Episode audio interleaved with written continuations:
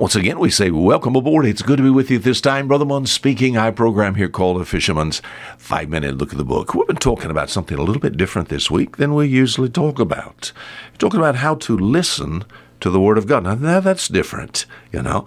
We're supposed to be bringing messages here. I'm supposed to be presenting some Bible truths. The Fisherman's Five-Minute Look at the Book. So we need to look at the book. I will be looking at the book. I'm talking this week about how to listen to a sermon. How to listen. You said, I'm listening. Many times people listen with their ears, but my friend, their heart is not engaged. You said, why? We're to be hearers only or doers of the word also. All right. We're not only just to be a hearer, but also a doer of the word of God. So a lot of times people come to church. I've been in church services now 40 plus years and watch people come in and out. They come in and they go out the same way they came in. If, as far as being lost is concerned, how could a lost man come into church and hear how he could be saved and walk out the same way? You said, why? How could he do that? He didn't hear.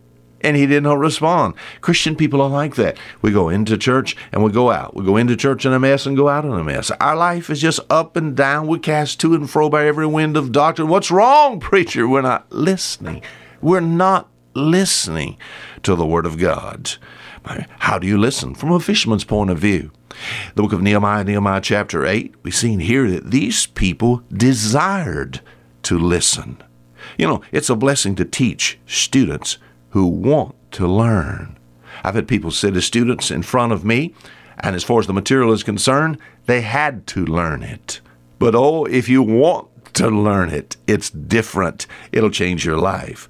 And then the material must be presented where it could be understood. A lot of times people are not, they're not preparing to understand like on Sunday morning.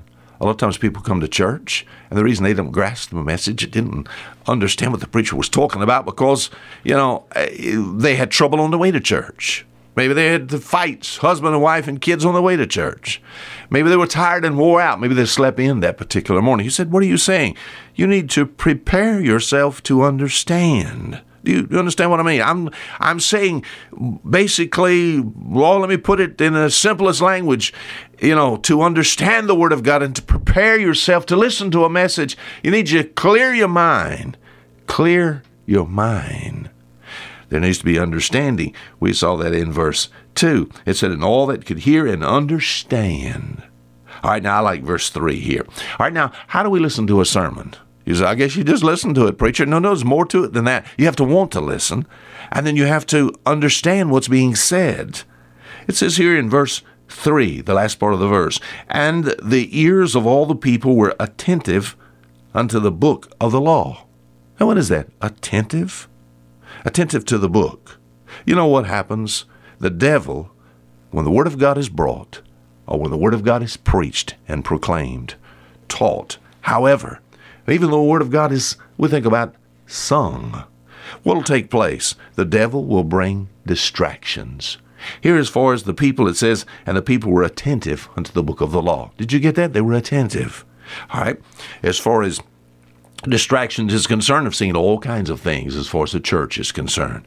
You know, I've seen situations where as far as in a church, no matter how beautiful the church is, sooner or later, there's going to be problems inside the church. I've seen situations where a bug would take and cause distraction. You said a bug, maybe a fly. Maybe the fly around the preacher's head. Or maybe down where I'm from, we have lots of mosquitoes. Maybe inside the church building, all mosquitoes got in there, caused distractions.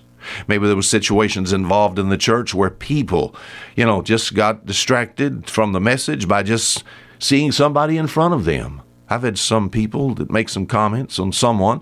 They said, why are they scratching their head? They have dandruff. And they begin to think. They said, you know, should I admonish them to get some dandruff shampoo? And after about 30 minutes, I mean, they think about that all the time. Then the message is over with, and what did they get? They got the person in front of them had dandruff. You say, are there distractions? Yes. When the Word of God is being preached, I need to be attentive. I need to look. I need to give my attention.